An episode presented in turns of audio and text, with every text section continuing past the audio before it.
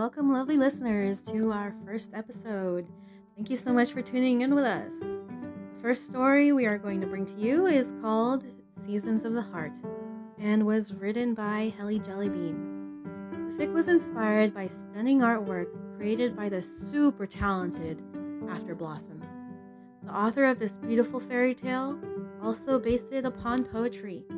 When she wrote it, she imagined it playing out like a ballet with a very grand piece of music playing in the background. This really comes across in the writing and has that magical feel to it, like Swan Lake, Sleeping Beauty, and The Nutcracker. We hope you enjoy it as much as we did. Here's Seasons of the Heart, read by Twisted Mirror.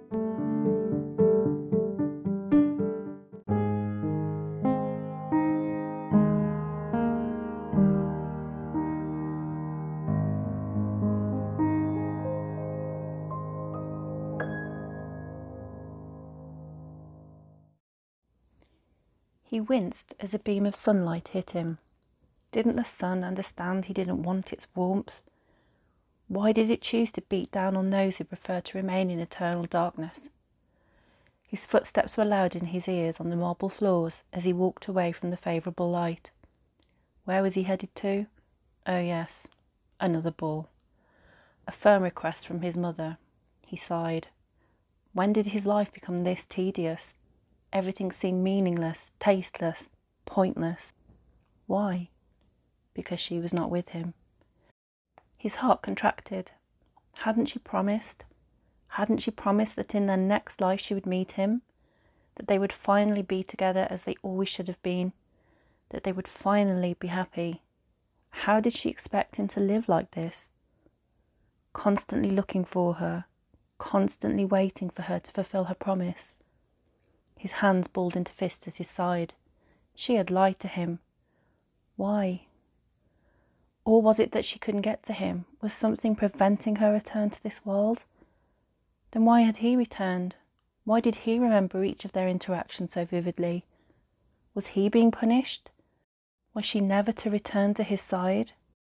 As the memories of the past crept into his mind once more, his surroundings changed. Trees grew in the hallway, and birds chirped in the air above him. Then a hand curled around one of the newly sprouted sturdy trunks, followed by a head popping out to the side, and then there was that smile, just like the sun, favouring him unjustly. There she was. This was their first meeting. He had been a palace guard sent to find a thief hiding in the forest. Only once he had discovered her, he couldn't bring himself to take her in. Instead, they met many a time in secret, and the woods became the secluded setting of their love affair. Their love had been so sweet, but their end had been so bitter. The scene before him changed once more, and he dropped to his knees as she lay dying on the floor before him. The hunter's straight arrow lodged firmly through her heart once more. What had his words to her been? I will follow you. I will follow you to the next life. He spoke the words out loud as the memory before him swept away and the hall fell dark. His tears dropped soundlessly onto the floor as he pulled himself to his feet once more. He walked into the main hall. Couples twirled on the dance floor before him. Guests littered the walls of the room, talking merrily, clinking glasses with one another. Suddenly the room fell silent, and one by one the people around him disappeared from his view until there was just her. Her their second meeting, their second chance, his prima ballerina, his star, his muse. He had designed the entire ballet around her, knowing within his heart that she was someone of great significance to him, but not holding the knowledge of their previous history as clearly as he did now. She danced like water, flowing and ebbing with all the grace of a gentle wave lapping at the shore. The memory before him now was of their first kiss, the night she had danced for him alone and admitted that she did it all for him. His heart pulsed as he remembered the sheer joy he had felt as she reached up to touch his cheek, and he had found that his feelings were reciprocated. He followed the vision of his lost love out to the steps in front of the grand building. He stood on the balcony looking down on her as she danced in the crisp winter snow. As much as he wished for it, she was unable to perceive him, for she was just a ghost of the past, a wisp of her former spirit. Doves swept overhead and caught his attention when his eyes once again returned to hers. She was cold and still, sprayed out upon the steps. This time illness had taken their happiness all too soon. He reached a hand down towards her as she faded away into a million snowflakes. Why? he cried out as the guests reappeared below him and many pairs of worried eyes settled on his. He walked away, reluctantly returning to the crowded ballroom. He barely acknowledged his mother as she excitedly appeared before him and took his hand. There's someone you simply must meet, she called out, leading him across the room. He nodded weakly.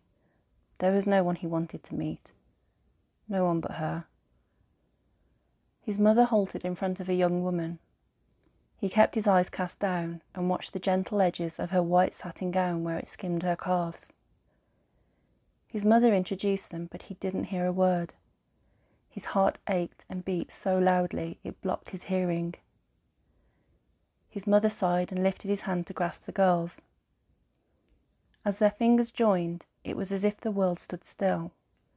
He looked up into her familiar eyes and watched in awe as she transformed before him first into his woodland princess, then his frosted angel. She was here.